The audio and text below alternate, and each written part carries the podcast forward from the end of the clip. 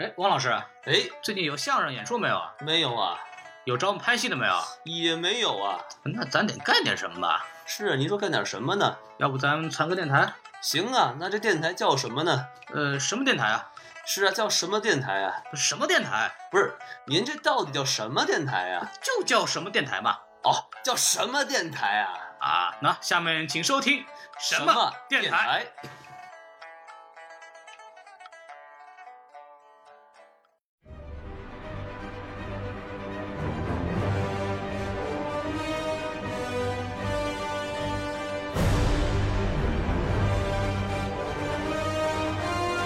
所以在漫威的电影当中呢，它是一个以一个以制片人为主的一个项目。如果导演合作，来我们一起合作；如果导演不合作的话，就不好意思，滚蛋了。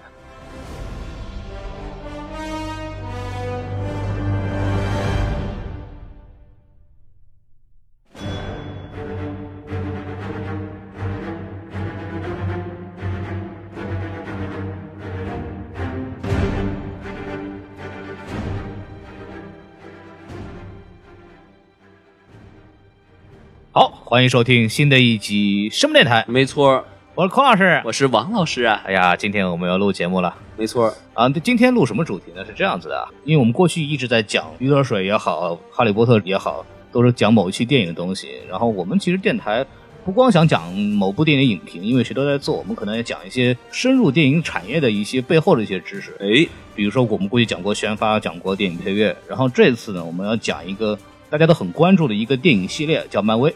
哎，呃，这个漫威电影在零八年通过这个钢铁侠推出，一直到最近的这个 Doctor Strange，哎然后一直一路上非常成功。相反的，这个另外一边啊，这个 DC 啊，这个电影宇宙，他们的票房还不错。但是我就给大家说一个细节，就在您说在十二月份的时候，呃，《时代》杂志刚刚出了一个本年度最烂的十部片子，是实际上有两部片子，一个叫《超人大战蝙蝠侠》，然后另外一个叫《刺杀小队》，这是嗨。这两部是 DC 本年度的寄予厚望的大片，哎。结果成功入选了，所以我们让让我们恭喜 DC。嗨，嗯，所以我们可以发现，这两个大的 studio 同样拥有非常强的 IP，甚至 DC 在中国人的心里面，他的 IP 反而是更强。因为超人、蝙蝠侠这个是最早的漫画英雄，嗯，但是反而他们的电影确实一直没有做到口碑和票房的双收。让人怒其不争啊，是吧？，对，作为一个 DC 粉，我真的是非常的崩溃啊。哎，但是我们有由此可以看到，其实漫威在做电影方面一定是有它的独到之处的。对，这个东西对于我们这些外国人来说，其实我们并看不到他们是怎么做出来的。就知道有套路。但是我们这次呢，有一个嘉宾非常厉害，因为他属于南加大电影学院的一名学生，然后哎今这个学期选了一门漫威的电影的课。嚯，这门课非常牛逼点在哪里呢？他就会定期会请漫威电影影业的那些从业人员、操作人员过来去给他们讲课。嗯嗯，然后最牛逼的是大老板哇海文费吉。厉害了。对，今天所以把他特意请过来，让他讲一讲他这个学期，因为刚刚把考试考完，对，这一学期把这个他学到很多东西跟我们讲一讲。所以这期节目呢，可能会比较的学术和深度，可能跟过去我们瞎侃的那个东西有点区别。当然，大希望大家有一种不同的感觉和一种更多的干货吧。请大家做好笔记，是吧？对对对，嗯赶紧拿出这个笔记本，赶紧打小抄啊！对，然后我们隆重的请出今天的嘉宾啊，宋元浩。低配版西多老师啪。啪啪啪啪啪！哎，大家好，大家好，又是我。那个没有想到吧？觉得我这么这么学术。其首先我要更正一下孔老师的那个说法。哎，那个我上的这节课呢，不是一节漫威课，嗯，它是一节我们叫 case study，就是说等于说是整个学期单独研究一部电影。哎那么这学期呢，我们正好抽到了漫威当时上映的特别火的《美队三：内战》。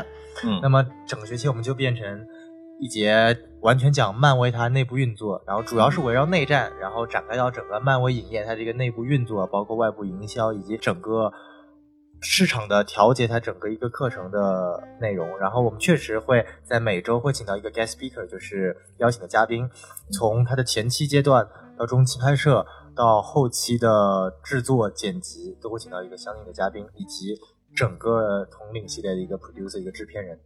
对，所以我们这次的这个今天的节目流程呢，会通过一个从电影的前期到后期，到最后大老板的这一个顺序，把大概的整个电影的漫威电影的这个工业流程给大概讲一讲。哎，听完这个呢，大家可能就对一个漫威背后的很多东西更了解。可能我们讲的东西不光是漫威的东西，可能会讲一些涉及到基础的一些我们的在电影的一些部门的怎么去工作的一些东西。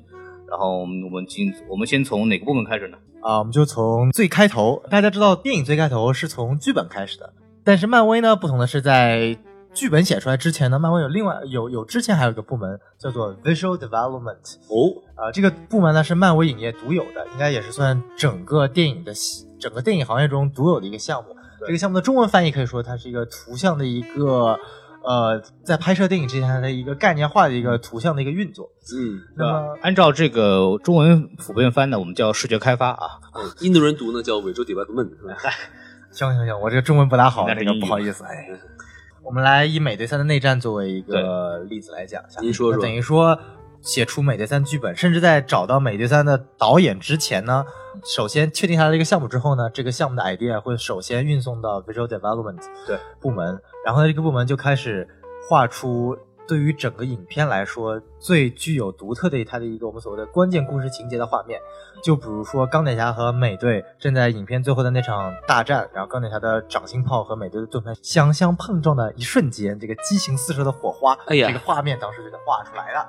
然后另外包括非常非常受大家关注的那个机场大战，是哎所有的一堆超级英雄啪啦啪啦啪啦啪啦，就是复仇者联盟二点五的那一个场景，也是在剧本写出来之前，首先它这个概念图，这个视觉的特效的概念图，它就已经 development 就已经已经已经设计出来了。他们就把这个群批的画面画出来了，是吧？哎，对，所以他这么做的原因是什么？等于说他这么做的原因呢，其实很简单。首先，在剧本写出来之前，需要让整个呃从后期的一个特效部门到当时拍场景的一个美术部门，甚至到摄影部门，包括到到到后期市场化销售的玩具零售业部门，它都有一个非常前期的一个关注，知道了在整个这个电影的世界观下，这里面的一个世界观的设定，包括里面角色的样子，它是怎么样呈现出来的。呃，打一个比方，比如说这部电影里面内内战里面引出来了黑豹这个角色，那么在 visual development 呃的时候呢，就会把黑豹它会画出来将近五到六个黑豹它的一个不同的一个版本，它的一个概念图的设计呢。就是有什么窦唯啊，然后他们哎唱歌是吧？哎对对对对对哇，这个黑豹厉害了是吧？对对对，行了。每个版本的话，它会有不一样的它的一个细节的设定，包括它脸部的不同的特写、眼睛的颜色，包括身上的服饰，它的一个花纹的一个样式都是不一样的。然后呢，在每周的开会会议上呢，呃，这个部门的头头就是我们第一次的 guest speaker，他会把他的不设计的不同样式呢，去交给漫威的老大，然后他们的 producer 制片人看，然后制片人呢就会挑各种毛病，就比如说，哎呀我操，这个黑豹的这个头像怎么长得像蝙蝠侠？不行不行不行，不行 咔掉。哎，然后哎，这个黑豹这个花纹我就不喜欢，你要把它做出来是心形的，哎然后呢，可能那个到了粉红色还是什么？哎哎，这这个黑豹怎么不是黑的呢？是吧？怎么是个红豹？哎，然后然后红豹然后第二周呢，然后那个设计人员重新把带有星星的黑豹的服饰带送过去了，然后再说，哎，这个跟我想象的不一样了，不行不行不行不行，重来重来重来，我们再换一种颜色，哎，对，哎就是这个样子的。这个整个流程呢可能会维持将近半年的三到六个月的时间。那么同时在会议上呢，不仅只有 visual development 部门部门的出现，还会有我们所谓的一个 production design，就是美术部门的。因为如果等角色的角色的样子，甚至包括机场的一个样式已经出来了之后呢，呃，美术部门就要着手去建设影片中的一个世界观的一个设定和场景的设定了。嗯，同时，玩负责玩具零售业的人也到场。对，这这是为什么呢？因为我们知道这个电影是干嘛的？电影是来赚钱的，对不对？对电影本身票房赚钱之后，我们还用来什么赚钱呢？哎，卖玩具赚钱，周边啊哎，对我们叫 merchandise，然后也就是周边，我们所谓的零售业。这一点呢，迪士尼和漫威做的非常非常好。呃，我们这个请来的嘉宾说过呢，每一场电影里面的相同角色，在每一个不同的电影里面呢，他们会有新的服饰呢。为什么呢？不是因为剧情需要，不是因为角色需要的，是因为要卖钱。因为有不同的服饰呢，就会有不同的玩具样式，这样可以卖出来各种不同的钱。他们要培养这个观众的收集癖是吧？哎，对的，这个最典型的案例就是钢铁侠的盔甲嘛。是对对，我家里还买了有挺多的，就哎呀，坑钱啊！那这个蒋博士带的嘉宾有没有讲过这个他们选择的是温州的哪个商场，还是哪个、哎这个工厂是吧？他们就跟生产特朗普旗子是一个工厂。但是生产的跟那个奥运会那个中国国旗应该不是一个厂子，那应该不是。哎，那那个规格不行，那个。角度不会算啊哎，。这呵，卖这个迪士尼的这个零售行业啊，这个强到什么程度呢？就是我们提到迪士尼，我们会想到迪士尼乐园，对吧？对我们会提到呃漫威电影，我们会提到迪士尼的动画片儿，但是很少人又会想到迪士尼的周边产品和它的销售部门、它的零售部门。但是这个部门带来的这个利润呢，是占了这个迪整个迪士尼集团的大半部分。嗯，你就想，其实这是一个玩具公司，哎其实我现在想问个问题，就是关于这个钢铁侠。钢铁侠这个 IP 现在是属于迪士尼的，对不对？啊，对，就是漫威影业的，所以说是漫威的人设计完了，然后迪士尼去生产，是这意思吗？对的，哦，就是相当于迪士尼资源整合了嘛。对，就是送给迪士尼的他这边的负责 merchandise 的人，然后迪士尼呢会跟外面负责生产的一个人签订一个第三方的 non-exclusive 的协议，就是它是一个如果你做的不好，我可以换其他人做，哦这个协议。但迪士尼不会对底赞有意见吗？说你这怎么这么丑啊？你这个，不会的，这个迪士尼还是很长得一点都相信漫威的不像公主，哎，迪士尼这点方面确实厉害，在传统的好莱坞六大里面，迪士尼是唯一拥有全球的玩具代理商的一个一个一个电影电影公司。其他的其他的电影电影厂家，他们都是有各自不同的其他代理商来替他们运作。嗯，这迪士尼在这一块儿简直是，哎呀，我想起来这个就满眼的泪。对，孔老师为什么当初也是迪士尼的一部分。就就 嗨，我我我当时在上海迪士尼度假区工作的时候，哎呃然后我们这个也不知道他们为什么，估计专门对付我这种实习生的。啊，我的那边工资很低嘛，其实也就三千块钱，就实习、嗯实习生嘛，对，一般都这么贵，在上海。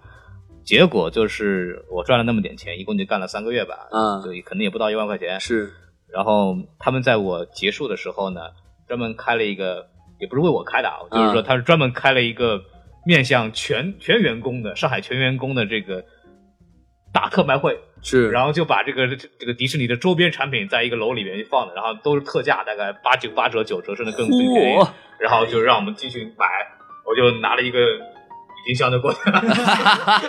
都是套路啊！然后就装满了，然后拿来看一算，估计我的工资扣掉伙食费就差不多了。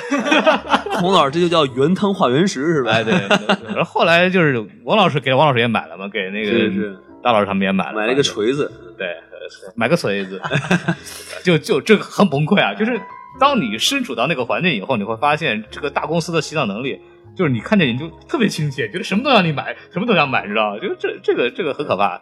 强 IP 的这个玩具的变现能力，其实我国在这方面还有很大的差距。没错，前面说到了，我们说到了那个有玩具组的，有美术组的，我们还要啊说到有服装和特效组的。你给说说。因为像比如说钢铁侠的装甲，在嗯 visual development 这个视觉视觉前期做出来之后呢，它是要送到服装组去专门做一比一的那个服装特效的呃服装的那个道具出来的。哎哦，然后同时呢，在特效组也要同同时要做出一比一一比一的一个电子化的一个服装设计。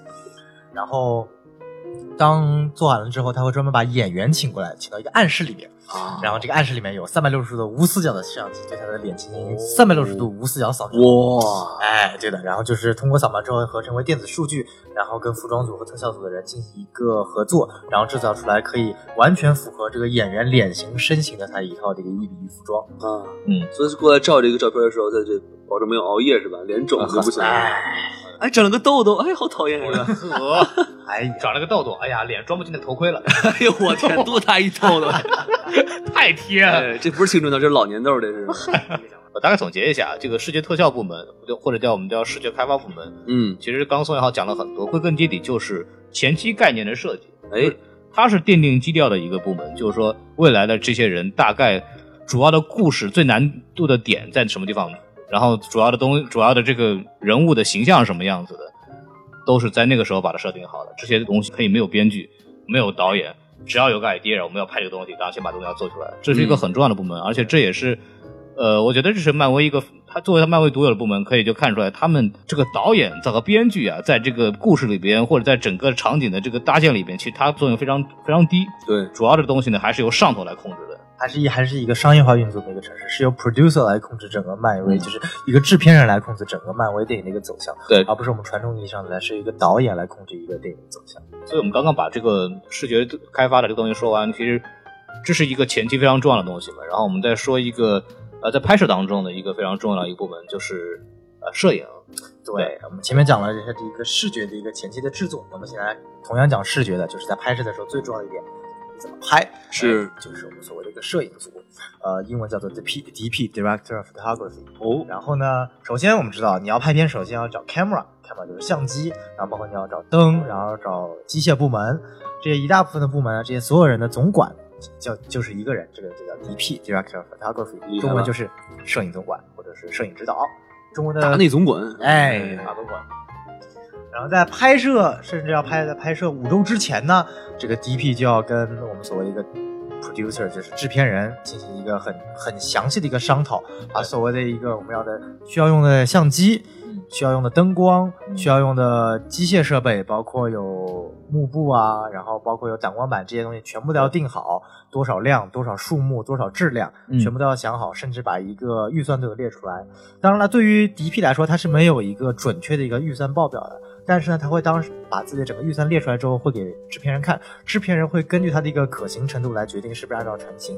如果可行，然后绿灯通过开始准备；如果没有可行的话，说哎呀减钱减钱减，没那么多钱，没那么多钱减钱。对，少两个电灯泡吧，是吧？哎，对对对，一般都是有 bargain 的，是不是？对对对。哎呀，老宋啊，你这个相机有点贵啊。啊。还有这个象牙，这个象牙是什么东西？哎。象压不行啊！这哎，这鸭是谁？不是，嗨，骂上了这位。在确定好了它整个的一个设备之后呢，就要在拍摄的这前五周之间呢，要开始跟其他的部门进行一个合作了。通过剧本的一个要求，他们摄影部门要跟美术部门进行一个合作，讨论它怎么用光，光中呈现的一个场景是什么样子的。同时也要跟，但是最关键的是要跟特效部门合作，就是特效要在什么时候影片中出现，拍摄的时候要怎么注意来确定这个。呃，特效能呈现的最好，这是很关键的一个部分。因为所以说，我们说一个电影的这个 pre-production 在制作前期的一个安排和预备是非常非常重要的。其实说白了，我们这次请到的一个这个摄影摄影指导，他是呃我们刚上映的那个 Marvel 的最新一部电影呃 Doctor Strange 的摄影指导啊。他说整奇异博士对奇异博士，这个奇异博士呢。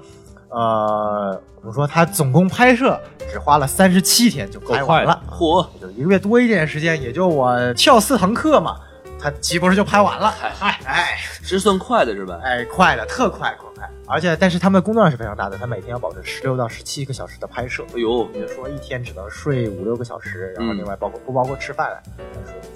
当然，在拍摄的时候呢，我们还要分 A、B 两个机组。哎，这每个机组呢，它都是有不同的人选，但他们都有一个固定的一个人员安排。嗯就首先他们是两个机位，哎，至少是两个机位，可能是三个机位。然后呢，人员呢，除了一个摄影指导呢，还有一个我们叫做掌机人。一般来说，电影里面摄影指导就是掌机人，但是在这部影，但是在大制作中呢，摄影指导只负责整个呃电影它的一个视觉的一个效果的把控，它是不用具体掌机的。具体掌机人呢，我们叫做 camera operator，就是所谓的掌机人。这掌机人是这样子的，哎，从那个什么 GBA 开始玩起，嗨，到后来 NDS，哎，然后 3DS 是吧？那个掌机呀，小霸王，哎，那还有不是掌机了，那还有红白机人是吧？哎，手机人、BB 机人是吧？对对对。然后除了这个，扯远了这都。然后除了这个这个这个掌机人之外呢，我们还有一个叫做 AC Assistant Camera，就是那个摄影助理。让他干什么呢？专门来调焦的。因为在店里我们知道，如果当他当掌机人在掌机的时候，他是很难进行调焦，所以我们就有一个所谓的一个助手来帮助他调焦。对我来解释一下什么叫调焦啊？就是大家可能呃做过摄影的人或者拍过照片的人应该知道，我们这个东西叫对焦。说白了就是哪儿要清晰哪儿要模糊。对对，就是这么叫调焦，就是因为我们在不同的摄影不在不同的镜头里面，我要体现出不同的情感和它的故事，那我们要针对的清晰的部位是不一样的。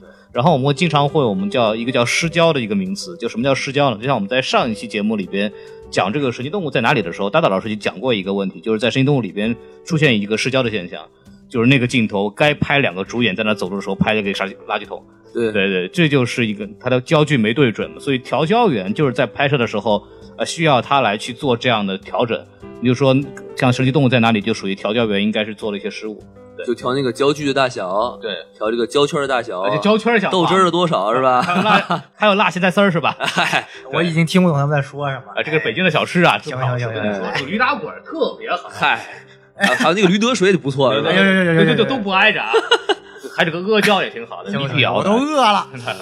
哎，那个调焦了之后呢？哎，对对对，就还有一个第三个。调焦了之后怎么办？扔了吧，都都焦了，还要它干嘛？呃，除了调焦师之外，接下来我们还有一个叫做组装师，一个叫 loader，就是我们说那个一般这些干活的人呢，我们分得很清楚，就你装机器是一个人，掌机的是一个人，调教的是一个人，都是不一样的人，就是谁干坏的事儿都准准备好。我说你装机的时候，我靠。你这个哎，你镜头没装上啊！你不能怪调教的人，你要怪那个装机的人说人傻逼，骂街了都。所以，所以说啊，这个就是一看就是被导演骂过，这个这这是我肯定的，我经常骂别人。对对，传递负能量。就是说，我们一般可能呃我们在一般接触，比如我自己拍的时候，我们就很简单，我们拿个单反就把网剧拍出来了，或者嗯拍短片什么的。但是正经在拍这种大制作的时候，分工非常的明确，每个人只做他自己分内的事情。其实就是我们一直说好莱坞工业，所谓电影工业化，其实就这个，就是每一个人非常细的只做每个最最专业、最细小的一件事情，就是一个螺螺丝钉是吧？对哎，哎，那你们这次嘉宾有没有说到关于他们这个电影拍摄团队和这个特效团队的合作？比方说绿幕这样的东西，呃，像那个《奇异博士》里其实用了大量的这个绿幕啊这样的东西。我们这个 guest speaker 也说过了，漫威的电影呢，虽然说绿幕是有的，但是绿幕的成分并不多。在拍摄的时候，尤其是拍呃 Doctor Strange 这个奇异博士的时候，很多场景它都是实景拍摄的。对就是说它一些爆炸的戏份、爆炸的东西，它是是要在很长一段时间之前就要慢慢的搭建起来，就是为了那一次精准无误的爆炸把东西爆开来。就是没拍好的话，还得再搭一次。啊、一般来说是不允许没拍好的，没拍好的话，这个这个这个这个，时间比较紧张，这个成本比较大，就真的要炸那么一下。对，就是为了炸有。有照点炸点嘛？一看哇，演员炸开了，好，哎换一个演员吧。嗨，就这么，比如说，他专门建了一幢那个一比一大小的一个堡垒的它的一个模型，一比一大小的，然后花了五周的时间可能建好了，或者可能更长五个月的时间建好了，嗯然后呢，就是为了在那最后拍的那一次把它爆开来。哎，如果打一个比方来说呢，最简单就是《黑暗骑士》里面，我们知道那个小丑把医院炸了，嗯医院就是拍特地搭了一个实景的医院一比一的，然后把它炸开来了。如果炸炸药失败，等于说这个整个都要重新拍，就要可能再费五个月的时间，所以等于说这是非常工业化、非常一个系统化的一个流程，是不允许一点一点失误你。说这医院招谁惹谁了？嗨，那这个剧组还得带一施工队儿是吗？对，啊，对，它是有专门的一些 specialty，它的一个专门的专业人员，我一般这些都是特效师。哦，这边讲一下特效，因为我们所说的国内这边有个专有名词叫做特效，但是它其实是涵盖了我们在做英文这边有两种不同的特效的一个概念，一个叫做 special effects，是我们所谓的物理特效，一个叫做一个 visual effects，就是我们所谓一个电子的一个数码特效。哦，Visual effects 就呃我们比较了解，就是现在我们说的 CGI Computer Generation Image，就是我们所谓的一个啊、呃完全数字化的一个设计。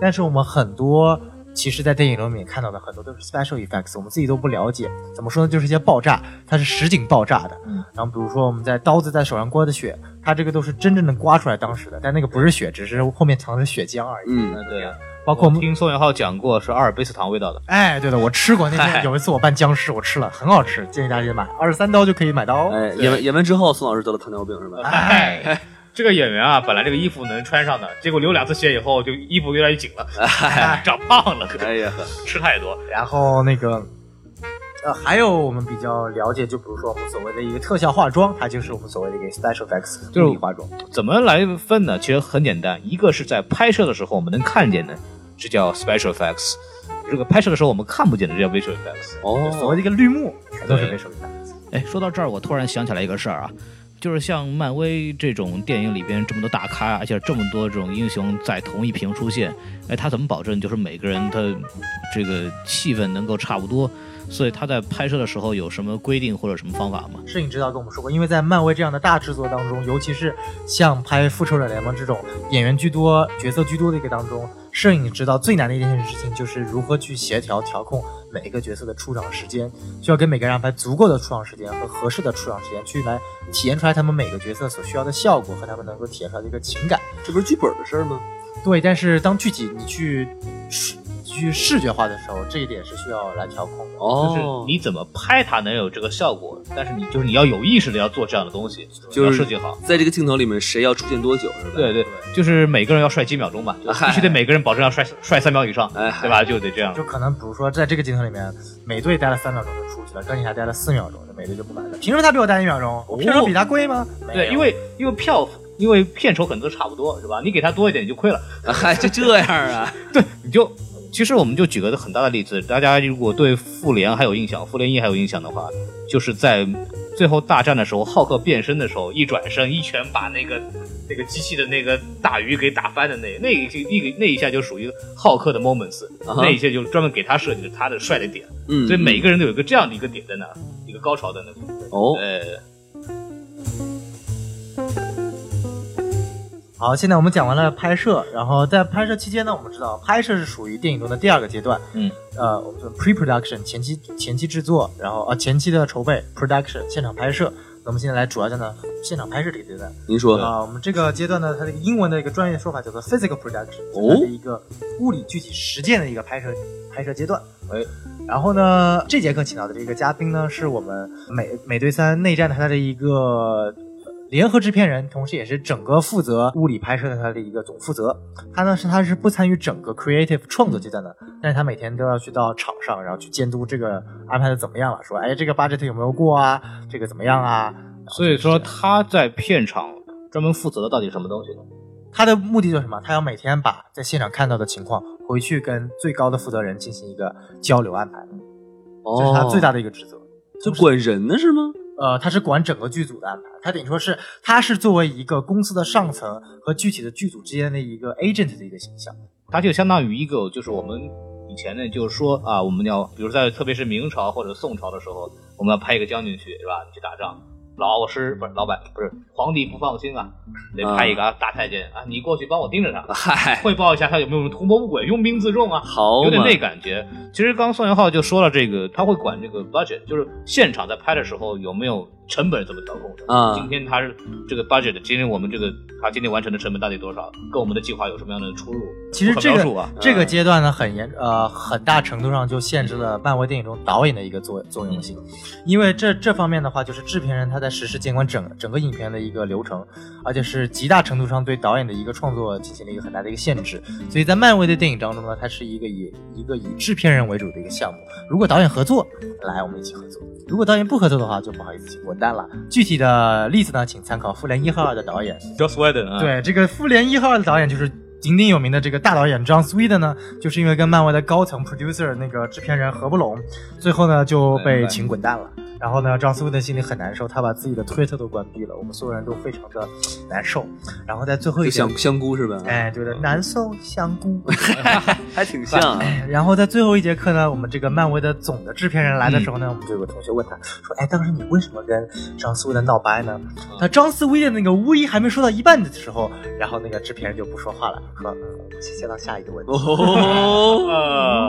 哦，这这个不可描述，不可描哎述商业机，这个再有聊就出问题了。呃，咱哎们 Joss Whedon 这个例子，咱们不说他，咱们可以说另外一个蚁人。蚁人的导演，现在这个导演我不记得他名字了。原原来有个导演叫呃 Edgar Wright，这个导演呢，之前的剧本都给他写好了啊我觉得怎么怎么拍特别好，我听我按我这剧本拍，绝对倍儿有意思啊。嘿，感觉那边也说了不错。后来一想，哎，这个蚁人啊，这个在这个复联二之后，嗯要成呃，在复联二和美队三之前要承接到这个内战的内容。是 OK，那我需要我需要去把加这几个台词啊，你需要提到这些这些人，你的情节要涉及到这些这些东西，要为后面的这个美队三做铺垫。他这一看不干了，因为干根据他这么一改，这剧本就不对了。哎然后这个这个导演然后就他就滚蛋了，他就说我不干，老子不拍了。其实就是这个复联这个东西啊，它是一个很大的双刃剑。总体来讲，漫威的电影宇宙，我们可以看到它每部电影它是有互相的联系，然后它几部电影串起来是为了背后的最后的这种复联呐、或者是美队三这样的大的呃群戏做准备。对，我们看上去有一种体系感，我们会感到我们在是整个进入到这个宇宙当中的。但是它带来的问题就是每一部片子它有一些固定任务一定要完成，对，甚至会影响到这个导演本身的创作和想法，甚至会影响到这部剧情的流畅度。比方说《复联二》饱受诟病，但他是也让这个 Joss Whedon 非常痛苦的一部电影，他是他做的最后一部的这个漫威电影。嗯，他就觉得就是说，因为不光是要考虑到这个电影整体的质量和流畅性，我还要加这个制作人告诉我你要放什么东西，你要为以后的和第三阶段的漫威宇宙做铺垫，他就疯掉了。我说我必须得加这句话，必须得放这个人，必须得放那个，然后他就觉得我靠，电我的电影还算不上话。对，是，就感觉这么做的话，漫威就能出很多好电影，但出不了什么神作，对吧？因为它限制限制人的创造性了。就所以作为漫威的导演，刚刚我们也说了，导演在漫威电影的体系里边，它的作用其实非常的小，对，而且都请一些怎么说，就听话。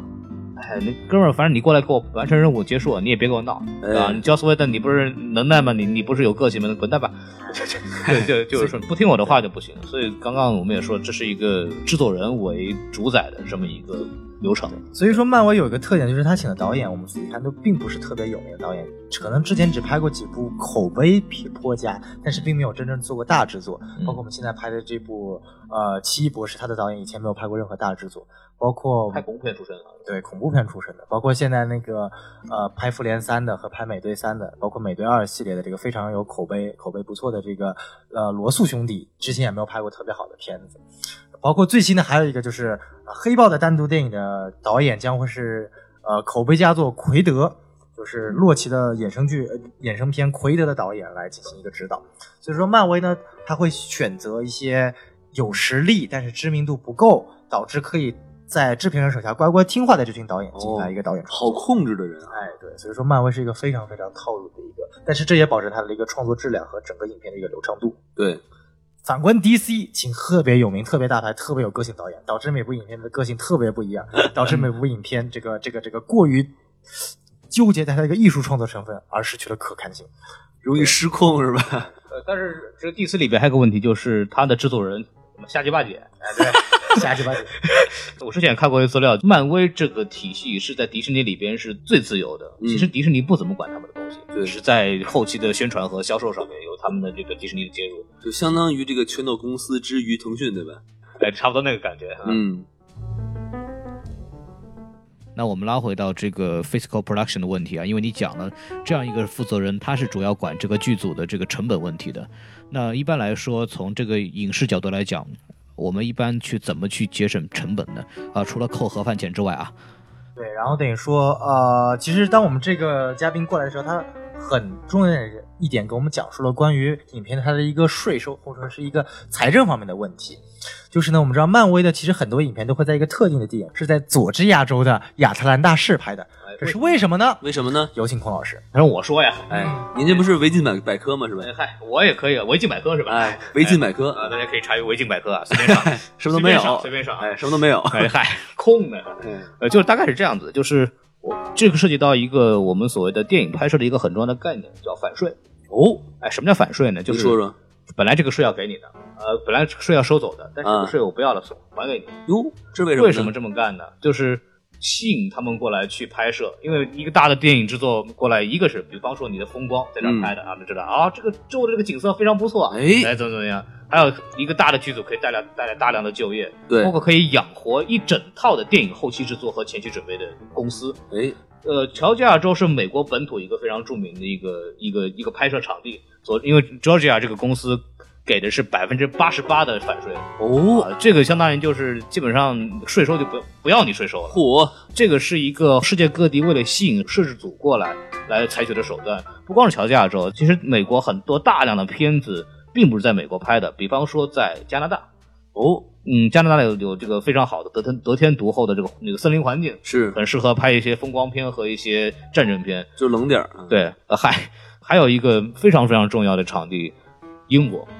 大家很多可能不并不知道，大量的美国的大片都是在英国拍的，是，包括英国有一个世界知名的这个电影的工作的 studio 叫 Pinewoods，这是世界知名的一个电影的所谓的制造的摄影棚吧，或者叫什么？它是一个整个大的一个，有点像我们叫环球电影城一样的一个地方，对。包括这个漫威的复联二主要在那边完成的，哈利波特就不用说，哈利波特也主要在那边完成的。包括哈，虽然《哈利波特》是部英国电影，它实际上是由华纳做的，所以它其实是一部美国片子。是对，然后包括你能想到的所有的你能知道大片，基本上没有一个片子没有在帕因伍斯这个摄影棚做过。嗯，所以说不光是帕因伍斯，包括英国的很多后期的特效公司、剪辑公司、音效公司。啊，都是非常发达的，完全得益于这个美国的大片摄制组在这边的工作。嗯，英国在这方面也是有很多的反对政策的啊，包括我们前段时间王健林来罗来好莱坞来了一趟，是呃搞了一个什么万达的一个什么发布会，具体我忘了，反正我也去了，但是没没进去啊，就在外面听了。哎，那个就具体就不讲了，反正是个很蛋疼的事情。主要说了一个什么事呢？就是在要在青岛要做一个万达的一个影视城哦，也是。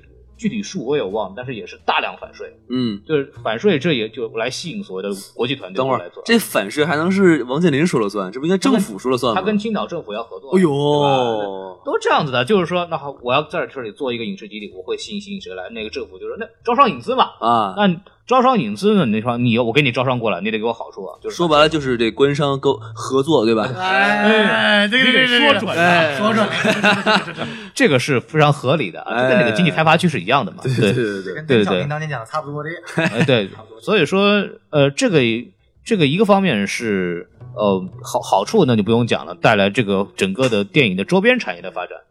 就至少旅游业大家都会愿意去是吧？哎，这这个个拍这个这个电影好棒是吧？呃，旅游业是一个点啊，但是实际上它有它的这个负面影响，它直接摧毁了这个整个这个国家的电影工业。为什么呢？他们这边电影产业发现发展不起来，因为都是跟美国电影去合作了。比方说英国，你就看好了票房的前十五到二十名，呃，英国本土的啊，几乎没有英国片子，它几乎全是被美国片子你。定义一个片子属于哪个国家是看制作人的，对不对？发行方，发行方发看发行方，看钱在来自哪里，啊哈，看钱来自哪里。对，就在英国已经形成一个非常成熟的这个产业，就是美国大片过来拍片子，过来制作，嗯，带回去美国发行，然后英然后英国本土的电影就很少能够真正挤到这个里边去，因为资源全被美国人给占掉了。嗯，对，英国就加一工是吧？就后期加工。对，这个基本上是把英国的电影产业给废的差不多了。大头的钱都是给美国人挣走了是吧？一个大头的钱，一个是美国人有钱呀，啊你英国电影没钱，呃，不给你做。好莱坞还是一个非常成熟的一个商业体系。对，所以这个扯得有点远，但是大概就说一下这个到世界各地去拍片呢。当然还有一个好处就是，呃，打广告呀。哎，你到哪儿去拍？比方我我我表姐在英国念书的时候，正好是《复联二》在他们学校拍，啊，然后就吸引了很多人过去看，都说啊都在拍《复联二》。从客观来讲，就是告诉当地的那个居民和观众说，这个电影要上了，我们就来拍。有这么一电影是吧？对对对，哎这是广告的一个效应，这也是一个副作用、附带的作用。啊啊对 吓死了！就是刚刚我们讲的这个 physical production 啊，属于所谓它不参与任何创作和拍摄，它只是作为一个场间的一个职责。哎，对，然后我们接下来可以讲一讲几个部门是关于就是实际上来作为呃参与拍摄过程和参与创作的。比方说大家可能会比较熟悉的就是分镜师。哦，呃，这分镜师大概是什么意思呢？就是在拍之前呢，他把每个镜头大概是长什么样子给画一遍。之前在人人网时代啊，在转过一个非常有名的片子，哎就是各个著名导演的那个分镜的镜头，没错，特别著名，他们自己画的。对对对照理说，其实，在正经的拍电影的时候，有专门的分镜师给画。就是那个画最好的是徐克的那个是吧？对对对对对，一般来说呢，就拍摄的时候有有分镜师，呃，来专门画。比方说，我们之前有一期嘉宾小潘，潘老师啊，这个哎，金莲，嗨，对对，潘老师，拳头公司的画师，对，他在当年在做学生的时候，做实习的时候，就是给人画分镜，哎，赚了很多钱，就专门有分镜师。但实际上，导演为了现场，包括他自己的一个把控，他自己会画一个，然后就会看到这个徐克画的啊，跟武侠小说似的，特别好。哎，漫画特别倍儿美啊。然后谁谁谁画的都不错，张艺谋画的也挺好。然后到最后姜文一个脑袋两个小人，嗨，对对抽象派的人是，对。但是中国的导演大多还虽然说我们有商业电影，但他的工作方式很多还是独立电影的工作方式，对导演一切以他为把控说了算。但是在像好莱坞这种公映的时候，分镜师的工作内容和他的工作的流程，呃，跟我们现在认识到的国内那个分镜师的做法是不太一样的。所以，嗯，特别像漫威这样的大电影，分镜师的作用尤其非常大，因为它要涉及到整个镜头应该去怎么拍、怎么去设计的问题。然后，宋元浩可以来讲讲这个。首先，分镜师我们可以先来归纳一下，分镜师它是出现在电影中的第几部的？哎，比如说我们一开始的，我们所谓一个 visual devel- development 的一个视效的它这一个前期的一个设计，嗯，之后呢，就是剧本，就是我们最传统意义上的电影的第一个阶段，剧本。剧本出来了之后呢，在电影拍摄之前呢，就是涉及到了一个分镜的部分。什么叫分镜呢？我们就是所谓的一个 storyboard，就是一个很简单的，把你要拍的剧本的具体的这一个场景，把它给视觉化出来。这是一个静态的一个，等于说是一幅画。嗯，呃，像我们这次请到的这个分镜师呢，他是美队三的分镜师，内战的分镜师。那么他是一个非常，等于说是一个非常商业化的，或者是一个数字化时代的一个分镜师了。可以说对他是对于他是不会手画的，他的手画功力是非常低的。哦，那么呢，像现在的分镜师用的都是专业的软件，呃，来进行作画，包括那不也是得得用手，然后对，电子笔是吧？对，电子笔。但是现在呢，他们是用非常非常高端的一款科技软件进行这个这个这个这个艺术创作。嗯然后这个你知道这款特别牛逼的软件叫什么吗你说说。？PS。哎呀嗨，哇太高端了，太高端了是吧哎，Adobe 的王牌呀，PS，PS 这个软件实在太屌了。真是对。但是不是还有一个更好的软件吗？叫美图秀秀，对不对？哎，对对对对对对对，哎毁图秀秀，哎，更高端。呃，不过呢，现在他也说了，现在他慢慢的已经从一开始往静态的分镜，已经开始更改成为动态的分镜了。动态分镜呢，我们有个专门的专门的一个词叫做 animatics。animatics 前面的一个词跟 anim anime 就是动画的意思嘛。等于说动画这个 animatics 它比传统意义上的分镜有什么好处呢？哎，就是它能够体现出来整个视觉它这一个节奏。包括人物的它这一个动作的一个设计，包括整个剧情上的一个节奏的一个分配，它会在这个动态的一个短短的，比如说十到二十秒的这种一个场景中体现出来的。这比一个静态的一个单独的画面会更能让导演或者创作者提前了解到他想要的一个什么东西。就是做了一个 GF 图，啊嗨，对 或者是短视频啊，哎，对，就是呃 Snapchat 啊，嘿，对啊、当然了，包括像我们前面说的，都是都是要进行通过会议来开出来的。像这种会议呢，包括到分镜师的会议，我们一般会请到什么人呢？分镜师当然会在，然后剧本会在，要告诉分镜师他剧本是什么样子的。对，导演会在，这个时候导演要在的，可能在这个时候导演才刚刚选好，一进来一脸懵逼，嗯，什么？已经在讨论分镜了？哦，来来来，你们讲讲，我听听。原来分镜不是我画呀！哎，姜文说太好了，姜文现在也不画分镜了，丢人啊！姜文现在不是演去演《侠盗一号》去了吗？然后呢，当然了，还有我们最最高的老板 producer 制片人，当然我们还有一个人叫做 visual effect producer，他就是专门管特效方面的人。很多特效它的一个来源或者说灵感都是要从 storyboard，就是我们的分镜里面来体现出来的。所以他们之之之间还是要有相互的一个沟通和交流，去体现如何把从在分镜上面或者在这个动态分镜上就体现出来最后想要的一个视觉特效的效果。然后举个例子，就比如说这个非常有名的内战有个片段，这个美队三那个冲过去拉住巴基的这个呃这个直升飞机这个哎直升飞机，哦然后再秀肌肉，对吧？对对对先是对反着来，然后啪一下正着来。这个场景的设计呢，就是通过了有将近有三到四版的不同的一个分镜的一个视觉特效去体验出来的。怎么看那个是肌肉效果最好？哎，怎么看来个这个？肱二头，哎还有肱三头，哎，怎么让女生这个更加疯狂的尖叫？对对对这个我们当时看了，我们当时课上看了其他两三个，就是还是在动画阶段的那个效果。它是一个二 D 动画是吧？呃，它是首先会临摹一层二 D 的纸质的那个动画底，然后后面会第二次渲染成有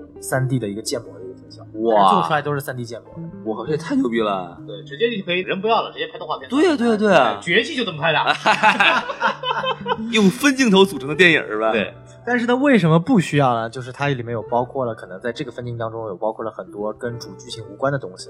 当然，这我们也涉及到了漫威拍电影的一个元素。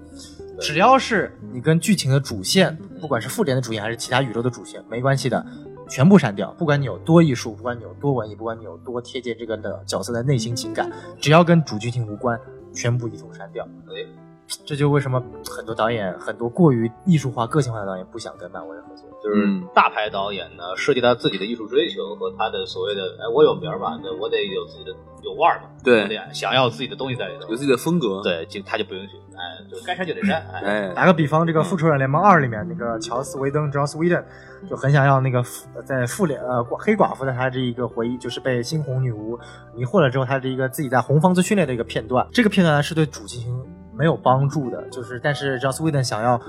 花五到十分钟的时间去体验出来当时他训练的这个艰辛和刻苦，和他怎么成为黑寡妇这一个历史的一个情景。但是当时的制片人觉得跟故事没关系，你要多个十分钟，删掉。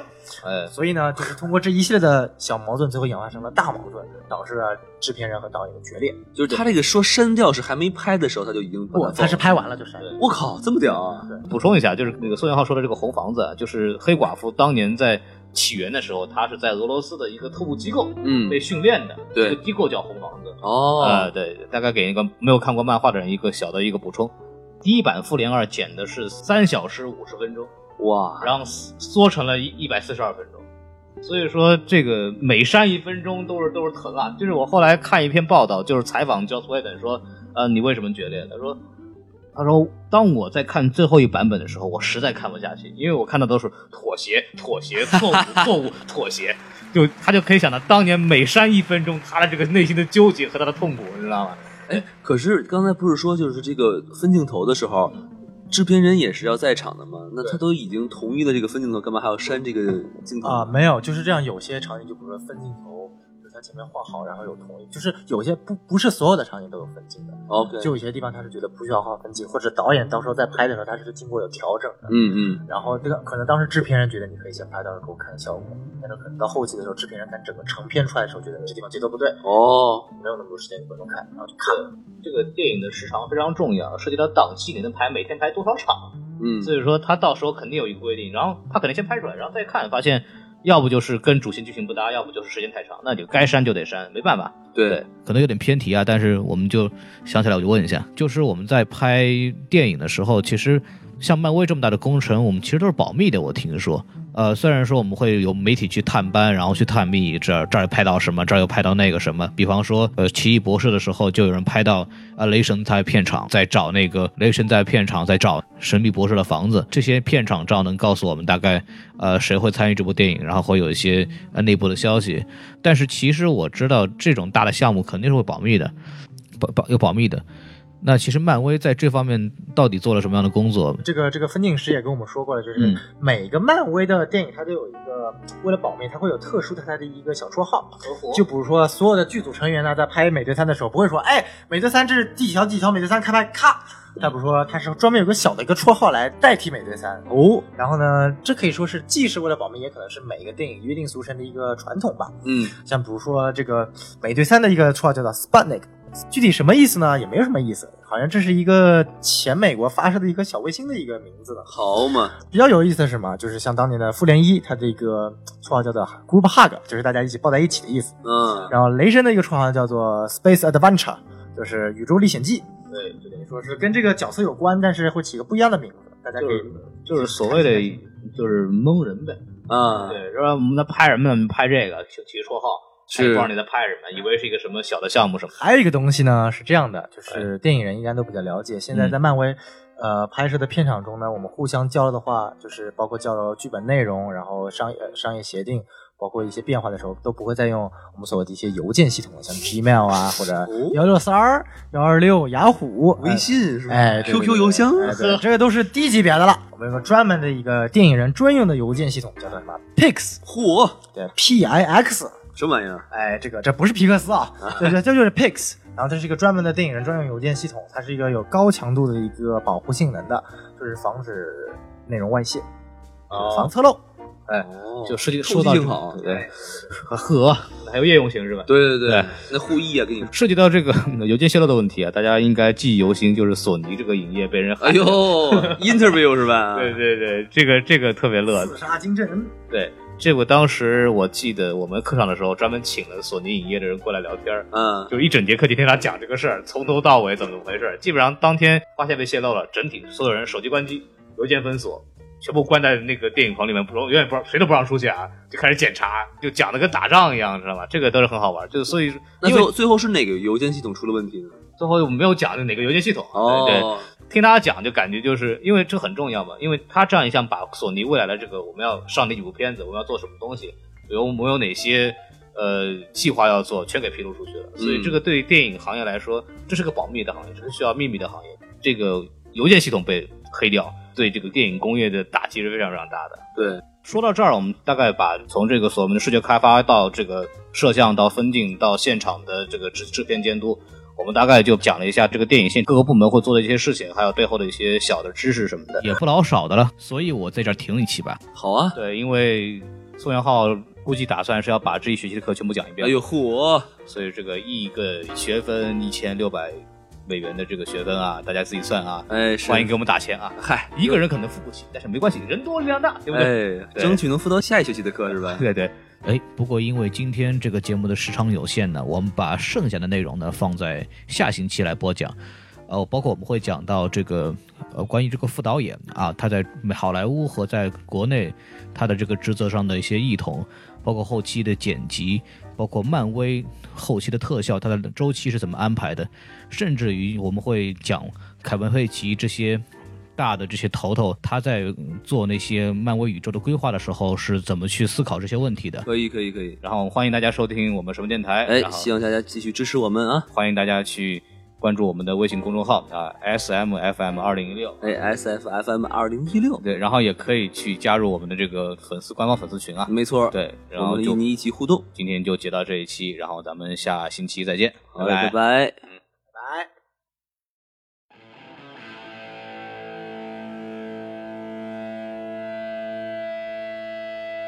Bye.